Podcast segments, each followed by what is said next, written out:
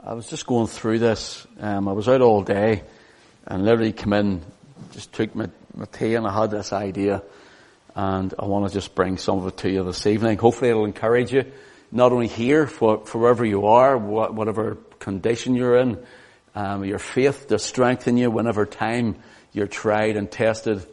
That hopefully you'll, you'll be able to revert back to some of this and it'll encourage you on in the faith. Romans chapter 4 verse 1.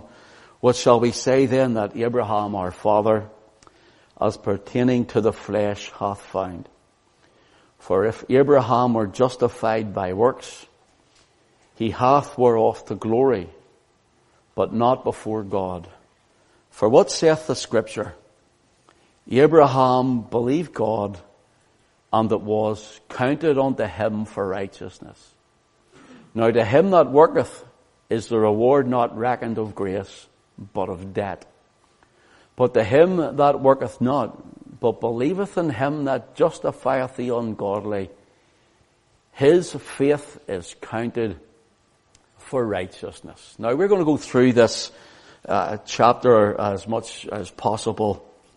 And we're going to go to other places. And what I wanted you to see is there's a little word, a little thread and in Romans chapter 4, it's mentioned, uh, that is the Greek term of it is mentioned 12 times in this chapter alone, okay? It's mentioned 12 times. We're going to look at some of them, or maybe all of them if we have a chance. And the first one is found, uh, the first mention of it is found in verse 3.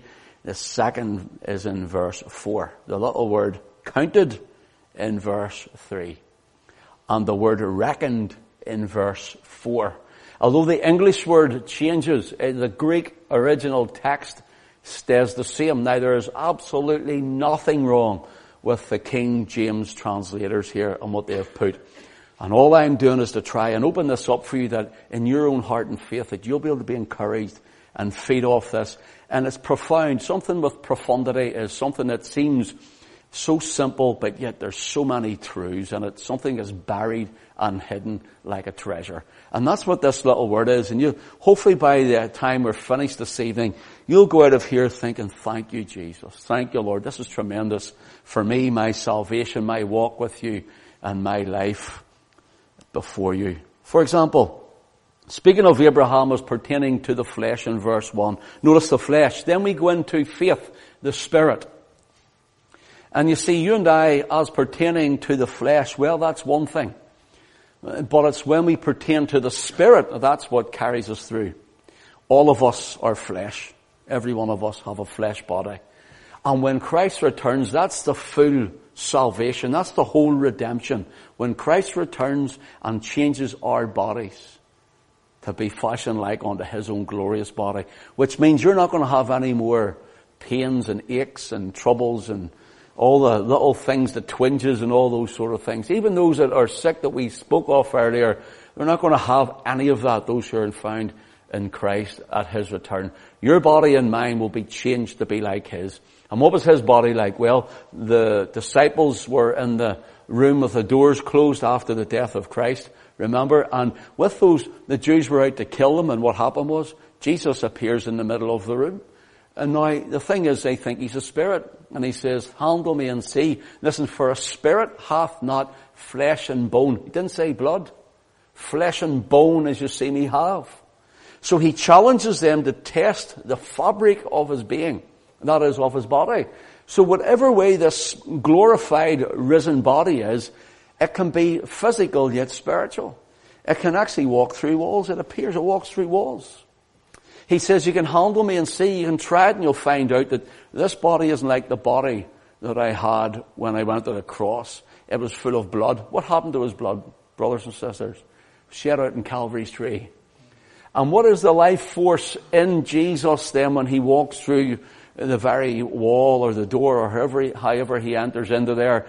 He enters in by that and the life force within him now flowing is the Holy Spirit is the deity of Christ is flowing through him. And that's what's going to happen to you and I.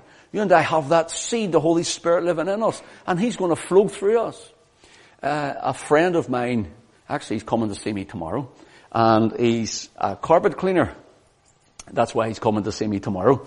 And he, he's, he does the police cars. Um, every time someone's arrested, if there's any sign of blood, he goes in with like, it's like an infrared uh, light and he shines it all over the seats. And even if there's a little tiny spot of blood, this shows it up. Even if it's naked, the naked eye can't see it. This shows it up and you can see the difference in it. And he says it's the molecules in there, whatever it is in the, the blood, reacts to the light. Now this is only a, now don't be getting, I uh, don't think I'm fundamental in this, but this is just a thought. Now when Adam sinned in the garden, before he sinned he had a garment of light. He was, he was to live on, wasn't he? There was no death before Adam sinned. But when he sinned, death came and his body changed. For then death, sin brought forth death. And he would gradually die. So the, there's many who feel that the blood, the congealed, uh, the blood either congealed or something happened to it, and it's the light of God, like that light shining over it, shows up the blood for what it is. It's putrid. It's rotten. Our blood is rotten. And it could be then at the coming of Christ that His light in us turns that back into something glorious. And that's how we can live. Many theologians talk about these things. So the, the, those of us who are alive and remain will be caught up together to meet the Lord in the air. And look, it's not that the people talk about the Lord's coming and it's like a flash and everybody's gone. The Bible doesn't say that. It says that we are caught up together and we are changed in a moment in the twinkling of an eye. The change is like a twinkling of an eye.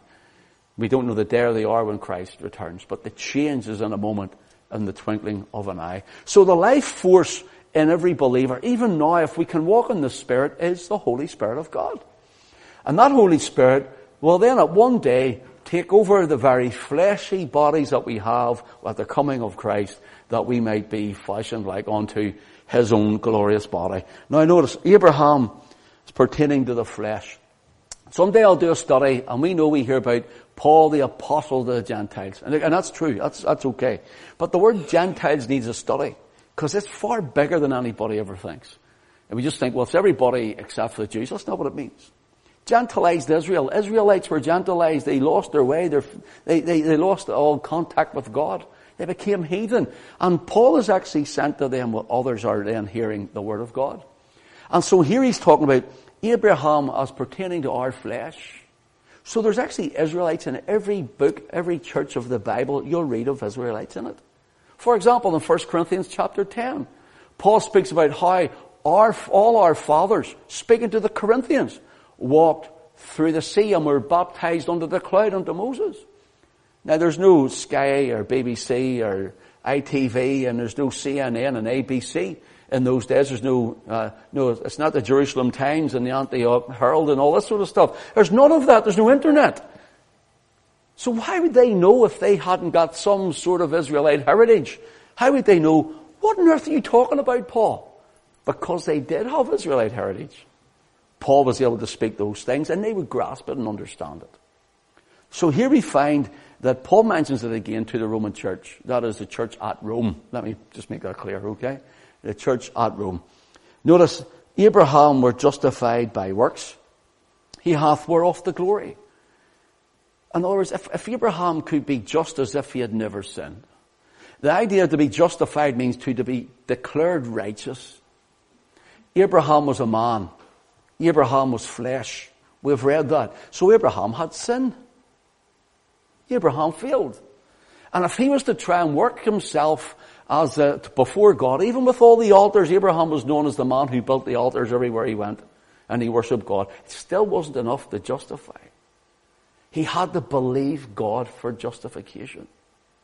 So that's why the just shall live by faith, Martin Luther found out and came out of the Church of Rome with it. 95 theses were nailed to the Wittenberg Cathedral door. And so on the 15th of October, 1517. And so here we find that to be justified, to be just as if you had never sinned, it's not of your works, because if you can be justified by your works, then Christ need not have died. God need not have sent his only begotten son. He didn't have to shed his blood. So notice here, if Abraham were justified by works, he hath whereof the glory, but not before God. So Abraham was no glory. No matter the altars he made, no matter the religion he had, he had nothing to glory of. Now notice, for what saith the scripture? There's the thumb rule, the rule of thumb. That is the canon. When you hear about the canon of scripture, do you know canon was actually a measuring length in, in the days of building the temple, by the way? They would have had a measuring rod and one of those measures would have been called the canon. So they built the, the temple measuring the canon. That's where the canon of scripture comes from. The temple of the Holy Ghost, who you and I are. We find that this is our measuring rod. So the Bible, the Word of God that we have in our hands is the final authority of all, in all manners of Christian conduct and living. There's nothing that we can argue with this Word. And if this Word tells us something about ourselves even while He's speaking to us, if this word tells us something that we have to live like or be like, it doesn't matter. Uh, Timmy prayed there about the, uh, the Eighth Amendment uh, uh, that they're trying to change down down south in the south of Ireland. It doesn't matter what the government thinks. It doesn't matter what London thinks. It doesn't matter what Stormont. Well, there's nobody there, but anyway, it doesn't matter what anybody thinks. It can't be changed, no matter uh, the social activity of men. Doesn't matter what way this, the, the, the nation is going and the people are thinking and they say the time has moved on and we're living in 2018 and, and it's an antiquated book. This word is forever settled in heaven. It is the canon of scripture for all manners of Christian conduct and living and whether you like it, I like it or anybody else likes it, it remains the same. Can't be changed. It cannot be changed. What saith the scripture? Everything about our lives must be, what saith the scripture about me? What saith the scripture about this? What saith the scripture? Abraham believed God. Underline believed. It's not that he just believed. The word believed here is a little word pisteuo. And pisteuo means more than belief. It means to fully be settled and to set one's heart upon to be fully settled and to set one's heart upon. Abraham was fully settled and he set his heart upon what God has said. Now you have to think about this and we'll look at it in a moment. How many times do we know what the Word of God says? How many times do we know what the promise of God to us is? How many times are we saying we're trusting in you, Lord, and through times of trouble and worry and anxiety and strife, do we look at it and then turn away and look back at our problems in the storm because we're not fully settled on it? We're not fully set our hearts on it. But Abraham did, and Abraham believed God and it was counted unto him for righteousness. Now here's this little word counted. Okay? The Greek word that's used 12 times in this chapter alone is the word logizomai. If you want to write it down in English spelling, L-O-G-E-Z-M-I.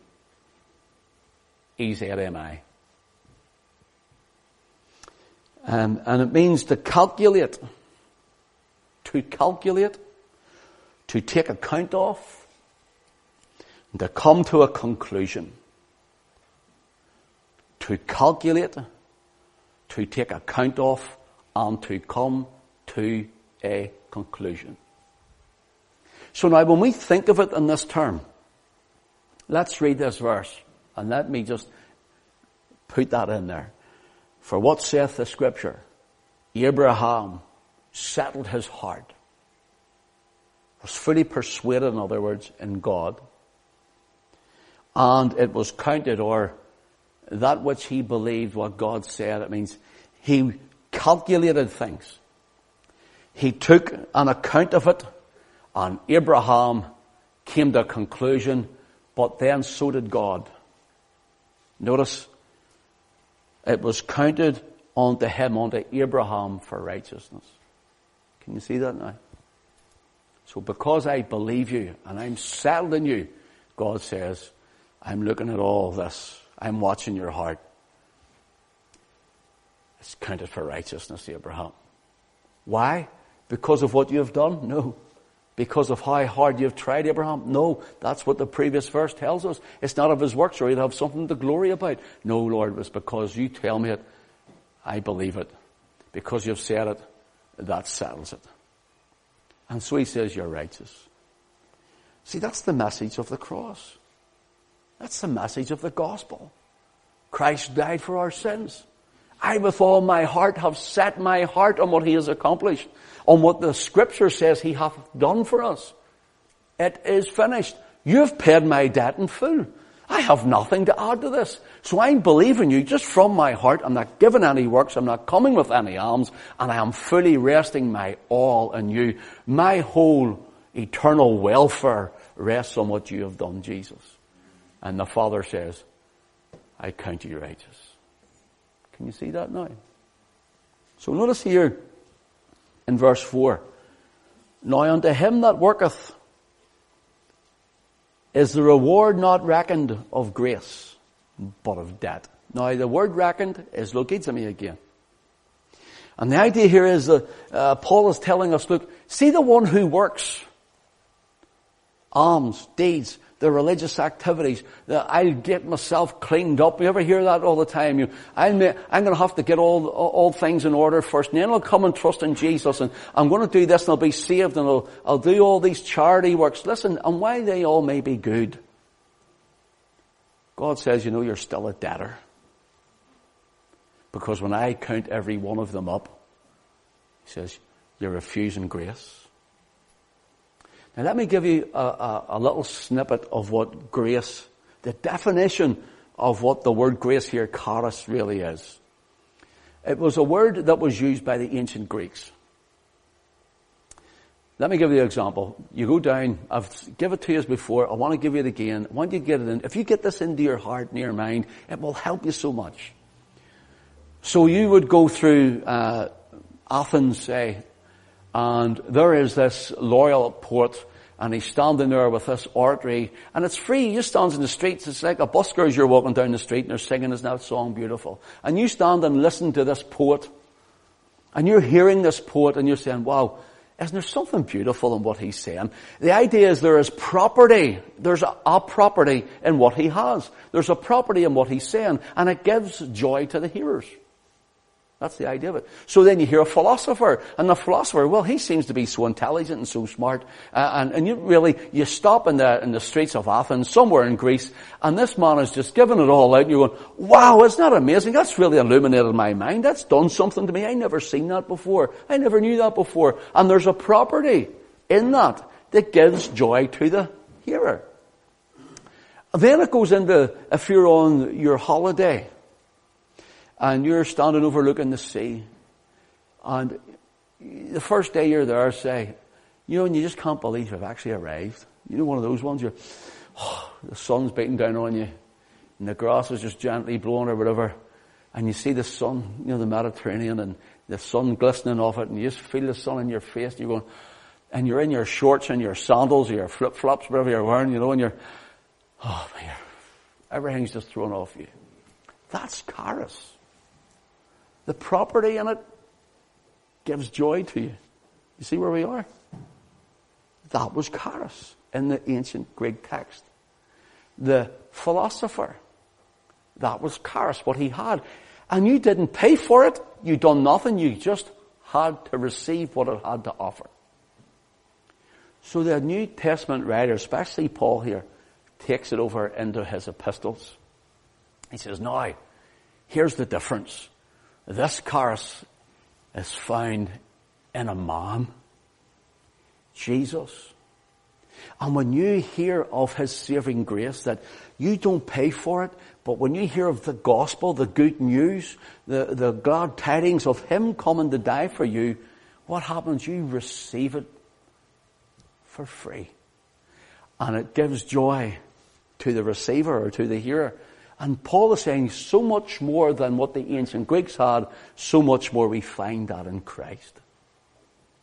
So when Paul then writes here, uh, for now to him that worketh is the reward not reckoned of grace. It's not counted that it's by grace. You're coming with works. And yet in the first verse, second verse, we're looking at how Abraham was a man of flesh. So you're bringing your flesh. And there's no flesh can please God and there's no flesh will glory in his presence. You see the difference now? Is everybody with me okay? Yeah. It's beautiful, isn't it? It's beautiful. So here in verse 5, but to him that worketh not but believeth on him that justifieth the, un, the ungodly, his faith is counted for righteousness. So here we go again. Then whenever we go into verse 6, even as David also described the blessedness of the man unto whom God imputeth not, pardon me, God imputeth righteousness without works.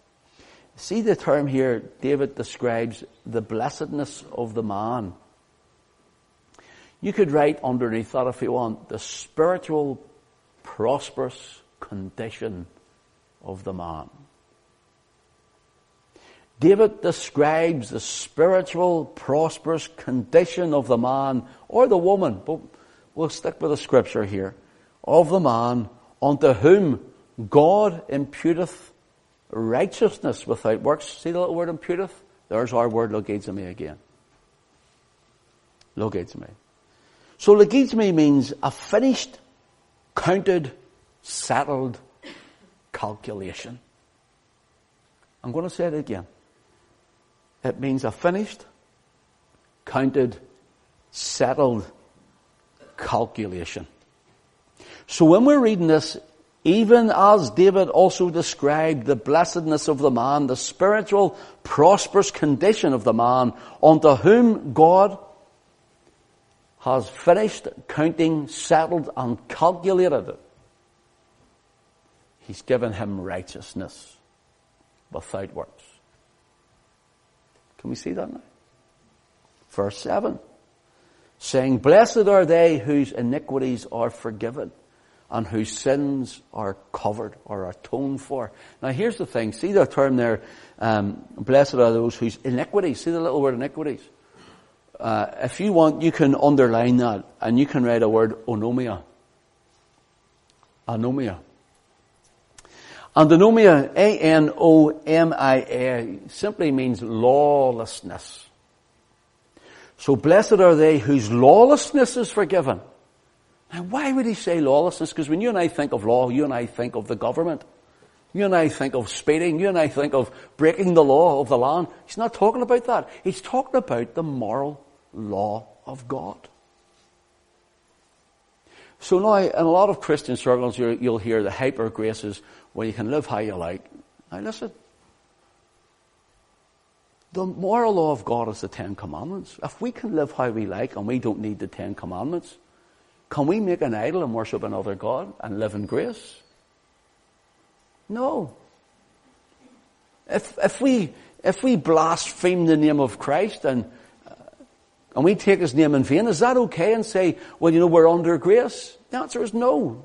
We can't because the Ten Commandments, the moral law of God stands to this very day and will stand.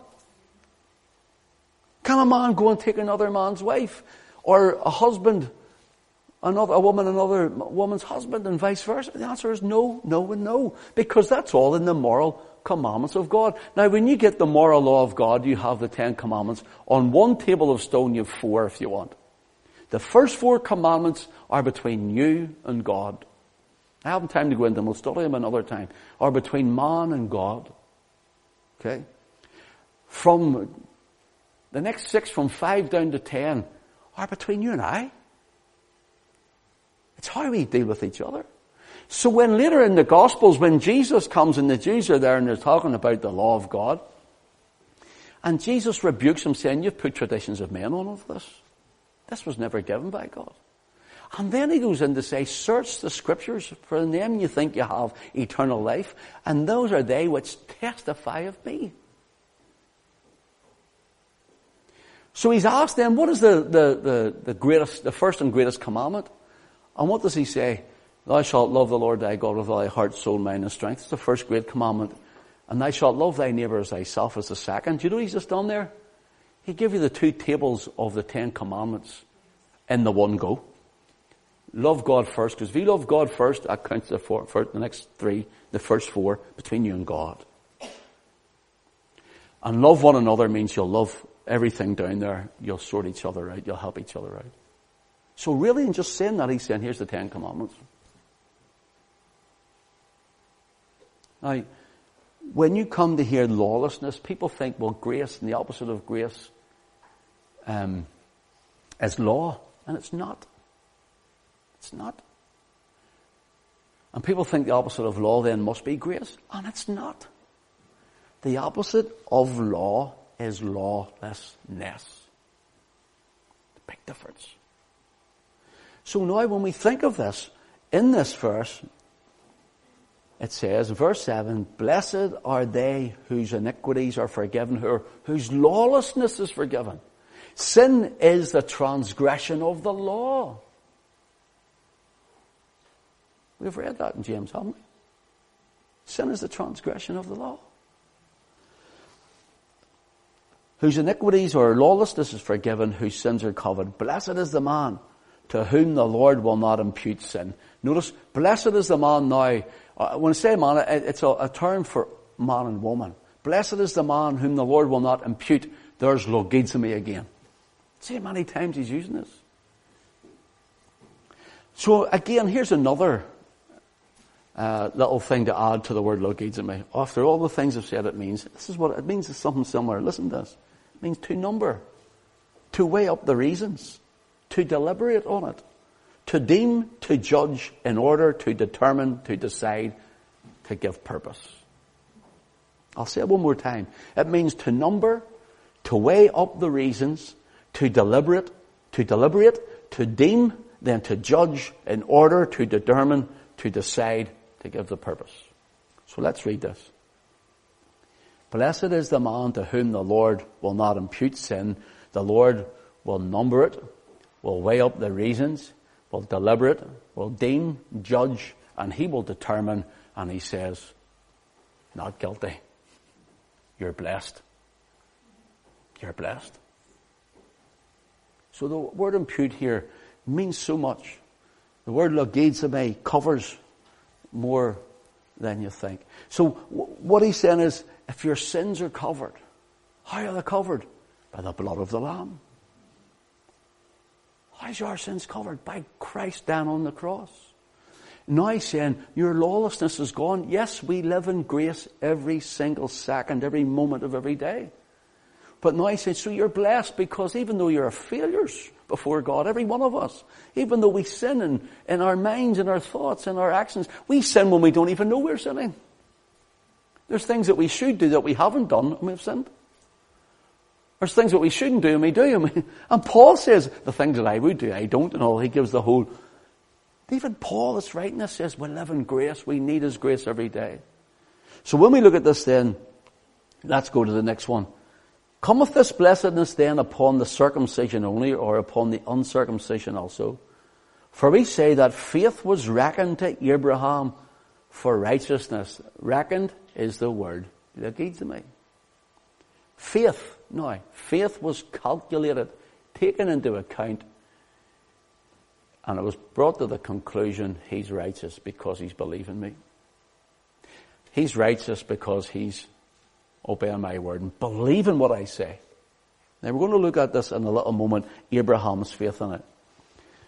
Verse 10, how was it then reckoned, or logizomai, that's the word again, when he was in circumcision or in uncircumcision, not in circumcision, but in uncircumcision. What's Paul telling us? Abraham was called out of the Ur of the Chaldees. He believed God coming out of the Ur of Chaldees. And guess what? He hadn't had the covenant of circumcision yet. In other words, it wasn't of any work. It was of faith. Can you see now? He's saying this is even before he was circumcised in the flesh. And he received the sign of circumcision, the seal of the, of the righteousness of the faith, which he had yet been uncircumcised. Notice here, the circumcision of the flesh was the sealing, was the outward manifestation of the faith he had placed in God at the start at the beginning when God called him out. That's why the circumcision was given. Then he says, that he might be the father of all them that believe, though they be not circumcised, that righteousness might be imputed unto them also. The word imputed is logizomai. That through faith, righteousness would be imputed to you. Now listen, it's not any faith. There's people have faith in everything and different gods, so-called gods, and they have faith in their church and have faith. It's faith in Christ he's speaking of here. It's faith in Christ. And then in verse 12, and the father of circumcision to them who are not of the circumcision only, but also who walk in the steps of the faith of our father Abraham, which he had being yet uncircumcised for the promise that he should be heir of the world was not to Abraham or to his seed through the law, but through the righteousness of faith. Here he's saying, Abraham, your seed are going to rule the world. When's that going to happen? When Christ returns. He's going to take over the whole world. For the promise that he should be heir of the world was not the Abraham or his seed through the law, but through the righteousness of faith. For if they which are of the law be heirs, faith is made void, and the promise made of none effect. In other words, it's not by who they are or what they can do, but by faith in the seed of Abraham being Christ. Because the law worketh wrath, for where no law is, there is no transgression. Therefore it is of faith that it might be by grace, to the end the promise might be sure to all seed, not to that only which is of the law, but to that also which is of the faith of Abraham, who is the father of us all. And what is he really saying in a nutshell here? Abraham's seed, that is, we have the seed of Abraham as to our flesh. And then there are those who are the seed of Abraham as to the faith. Can you see the difference now he's making here? Verse 17, as it is written, I have made thee a father of many nations. You know when God said this? Before he even had a son. Before he even had a son when he was nearly 100 years old. And Sarah was about 90. He says, I've made you, not I will make you. I've, it's already done in God. God's all way ahead of us. Who was the first one in the ark? Noah's ark. Who was the first one? Noah? Was it his wife? Was it his was it his sons and their wives? Who was the first one in the ark? Want me to tell you? God. Because God says, Come thou and thy family or thy house into the ark. Come, he says. I'm already here. Yet when he got in, it was God that shut the door. God's way ahead of you. Whatever you're facing, He's already there. You see, let me put it like this. God is eternal, isn't that right? He's eternal. Which means there's no end to Him. But in that, God has set a timepiece like you wearing a watch on your wrist. It's like you having a clock in your hand where the sun is and the moon and the stars and the planets go around it. Only obviously we know all the universes, but in ours, we, we look at this and we, God has it like a timepiece. And every time we go around the sun once, what happens is 365 days. God's outside of that. So all you and I are doing is traveling through time. God's already eternal. He's already away ahead. He's already there waiting on you catching up. Lord, will you go with me? He says, I'm waiting for you. Will you go with me? I'm waiting for you, child. I pray that sometimes too. We know what we mean in our human language. But he's already ahead of us. He's just waiting on you and I catching up. So when we look here and as verse 17, as it is written, I have made thee a father of many nations, before whom, before him whom he believed, even God, who quickeneth the dead, and calleth those things which be not as though they were. See? Hadn't happened, he hadn't even got a son, and God says, I've already done it. But Lord, how does that happen? Well, here's the thing, the Bible tells us uh, that in the mind of God, or even in the eternal being of God, Christ had already died before you and I were even thought of. Before there was a planet system. Before Adam was in the garden. Before there was a sinner on the earth, there was a Savior in heaven. And so he said, what he's saying here, he says, look, he says, God's got it all in control. He just, before even anything happens in our life, God's already spoken it forth. See, that's where our belief comes in then. We must trust Him for what we face. We must trust Him for our eternal welfare.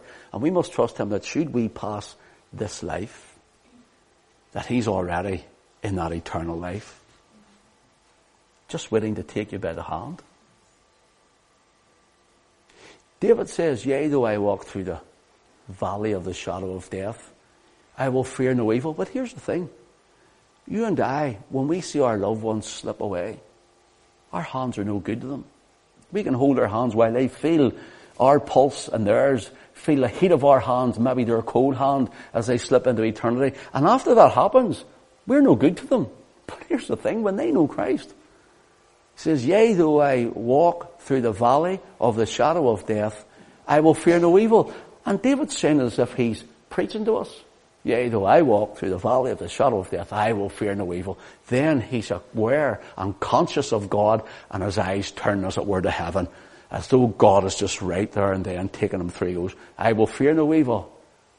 He turns to God and says, for thou art with me. He forgets about you and I. Our hands are no good to him anymore. When David passed away, his loved ones' hands aren't good to him anymore. And whose hand does he take? He takes the hand of the Saviour. For thou art with me. See, that's what counts. Knowing that God is way ahead of us and before us. Notice in verse 18, who against hope believed in hope that he might become the father of many nations. You see Abraham's faith working here. Let me get a drink.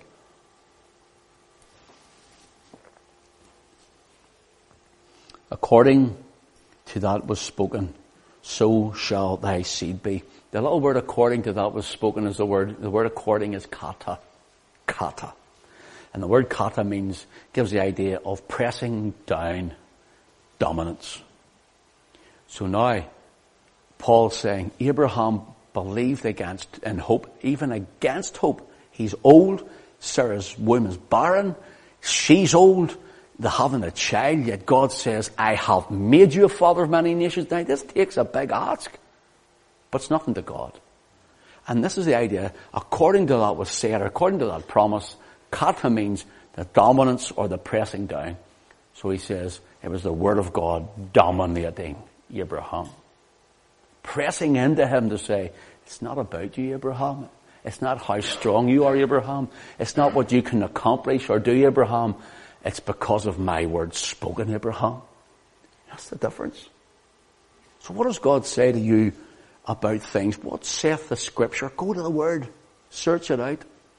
Get the promise of God for your life. The promise of God for your family. Search out the scripture and believe Him with all your heart and let it dominate you. So notice here what he says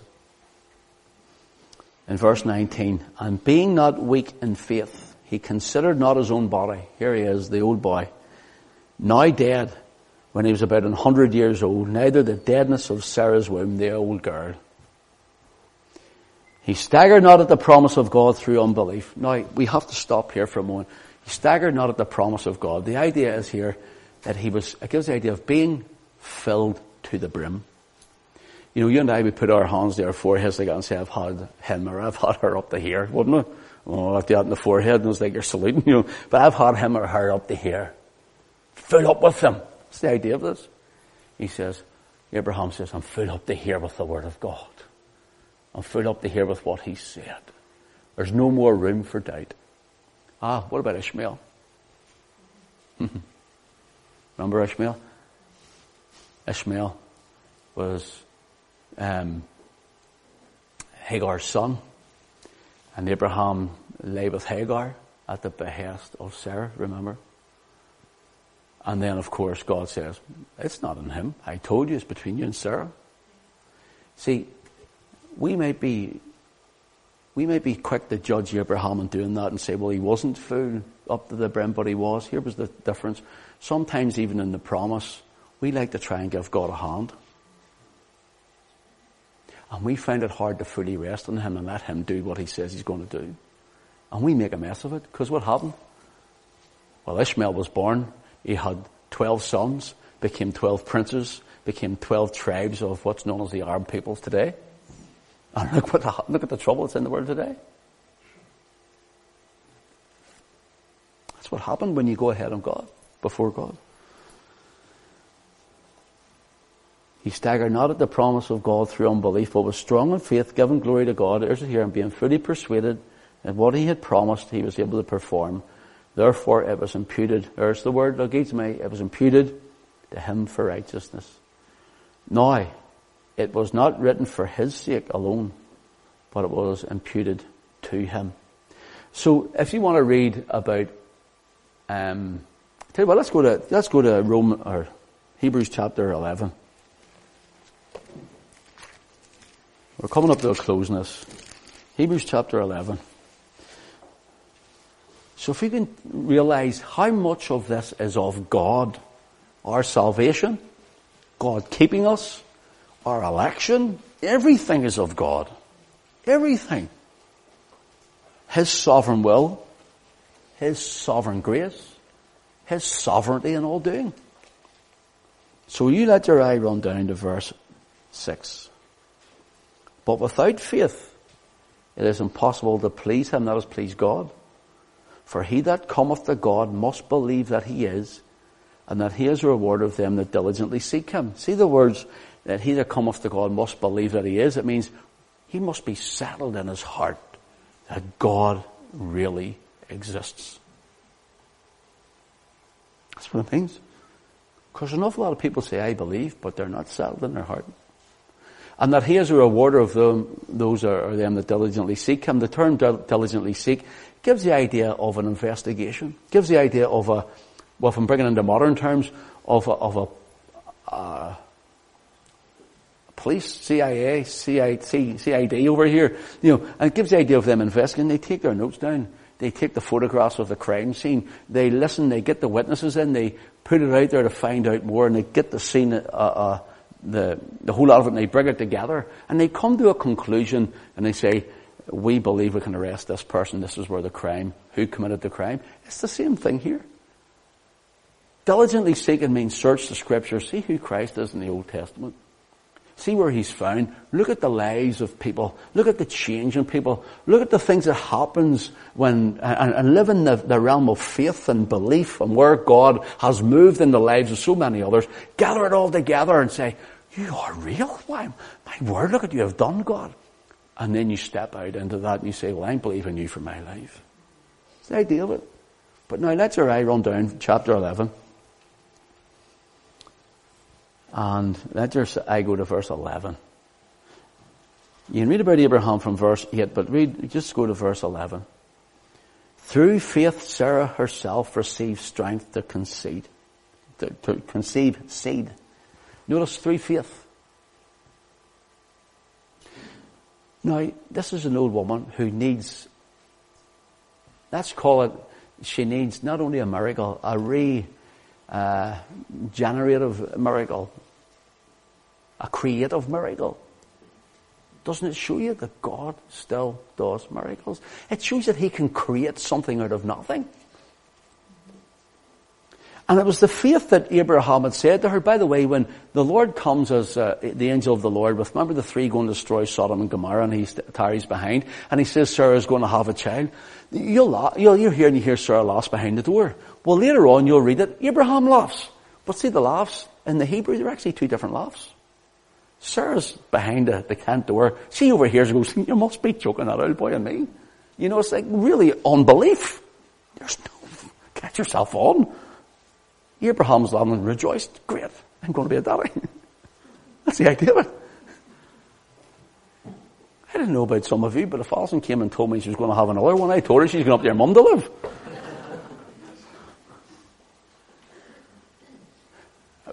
no, it doesn't matter, does it?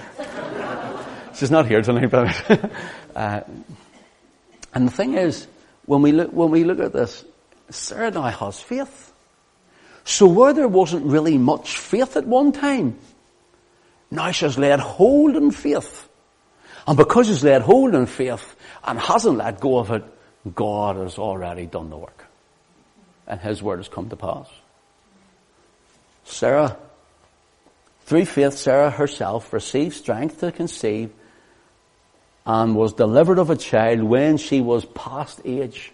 Just a wee bit like she was about 90 something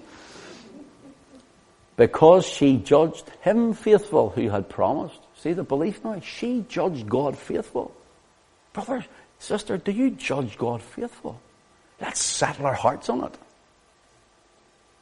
And then says in verse 12, Therefore sprang there even of one, and him as good as dead, so many as the stars of the sky in multitude, as the sand which is by the seashore innumerable.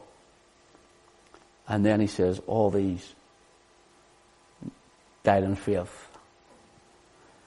He talks about, here uh, the Hebrew writer talks in chapter 11 about all these died in faith, and yet a lot of them didn't receive the promise. Abraham and Sarah received the promise, but they didn't see the heir of the world. Remember, God says, I have made thee a father of many nations. He didn't, he, he never received that. He died. But the promise is still alive. The promise is still alive. There's people in there that God's given them household salvation promise and they've died. Well, they need to believe in their deathbed. God's taking them by the hand and bringing them on through, eh, through the valley of the shadow of death. And they don't have anything to fear, but they're just going to leave the promise to continue on because God will bring it to pass because He said it. We think if we're not around, it doesn't happen. That's not true. That's not true. Okay, let me finish here. That's your eye. Just run down. Verse 17. Verse 17. By faith, Abraham, when he was tried, offered up Isaac. And you need to stop there a second. By faith, Abraham, when he was tried, offered up Isaac. Now hold on, is the trial not, should not be Abraham was tried because God asked him to offer up Isaac. Should that not be the way we would think about it, isn't it? His trial came when he offered up Isaac. Yes, that was a trial, but it had already been tried. Catch this, brother. Now catch this, sister. Every trial you're tried on is that you will accomplish something there for something bigger down the road. For something greater to come. By faith, Abraham, when he was tried, offered up Isaac, that he had received the promises, offered up his only begotten son.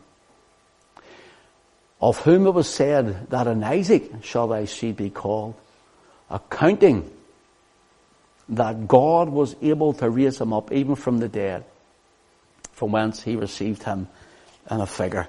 And in Genesis chapter 22, just turn to it. Just, I'm not going to read the whole story, but just read a bit of it. Genesis 22.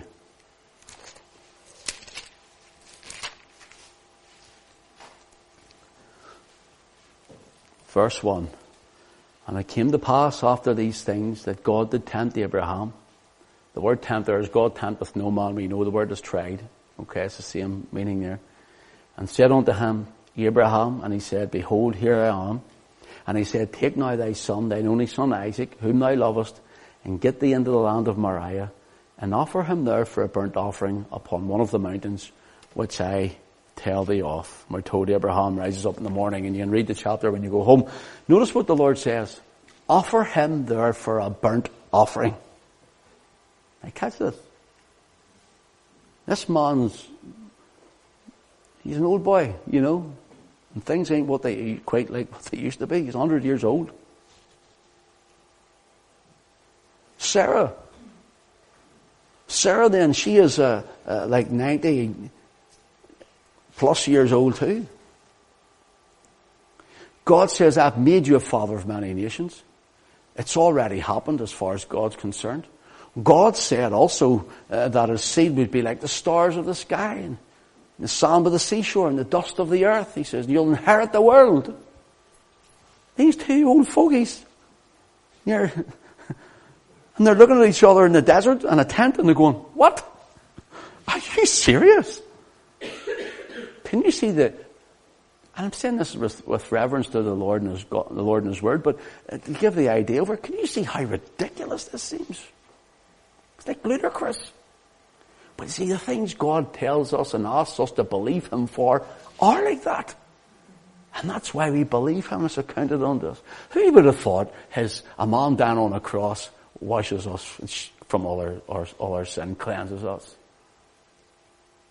But we believe it, and now you're righteous. You're just as if you'd never sinned, you're justified. So these two old people in the desert, covered in sand, and they're looking at each other, they're thinking they've got, you know, they haven't much longer to go by the look of them. They look at each other and they say, is this real? I'm going to be, I'm, I'm going to be the heir of the world. And then when we read this, he gets the son, one son. He's, he's Ishmael. So he done well to get Ishmael. he, he, he really put the effort in. And here we have now Isaac. And the Lord said, in Isaac shall thy seed be called. Now that's another prophetic utterance. I'll talk about that some other time. In Isaac shall thy seed be called. Now you think about this. These two, all of a sudden, they get this one, this promised son, and they're looking at him, and God says, now take him, go three days away from the camp to Moriah. Take him up there. I want you to stick the knife in and cut his heart out. What? And then burn him.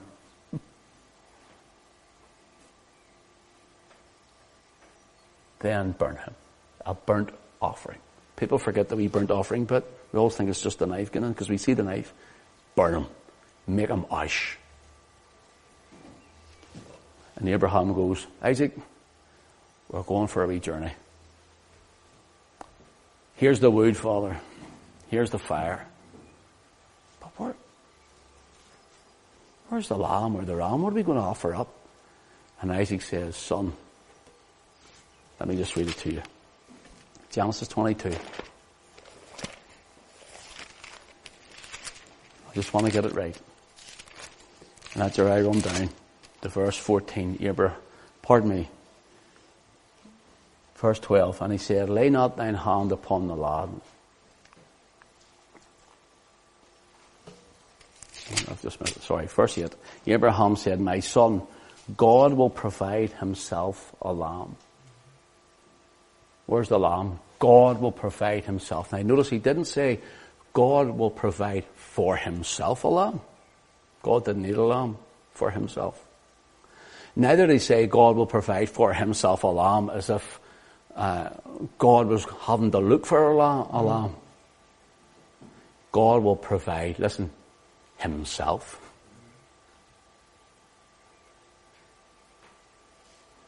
So when God provided himself in the person of the Son of God, the Lord Jesus Christ, God was providing himself, a Lamb of God, that taketh away the sin of the world. So as they're going up one side of the mountain, guess what? God already had the provision.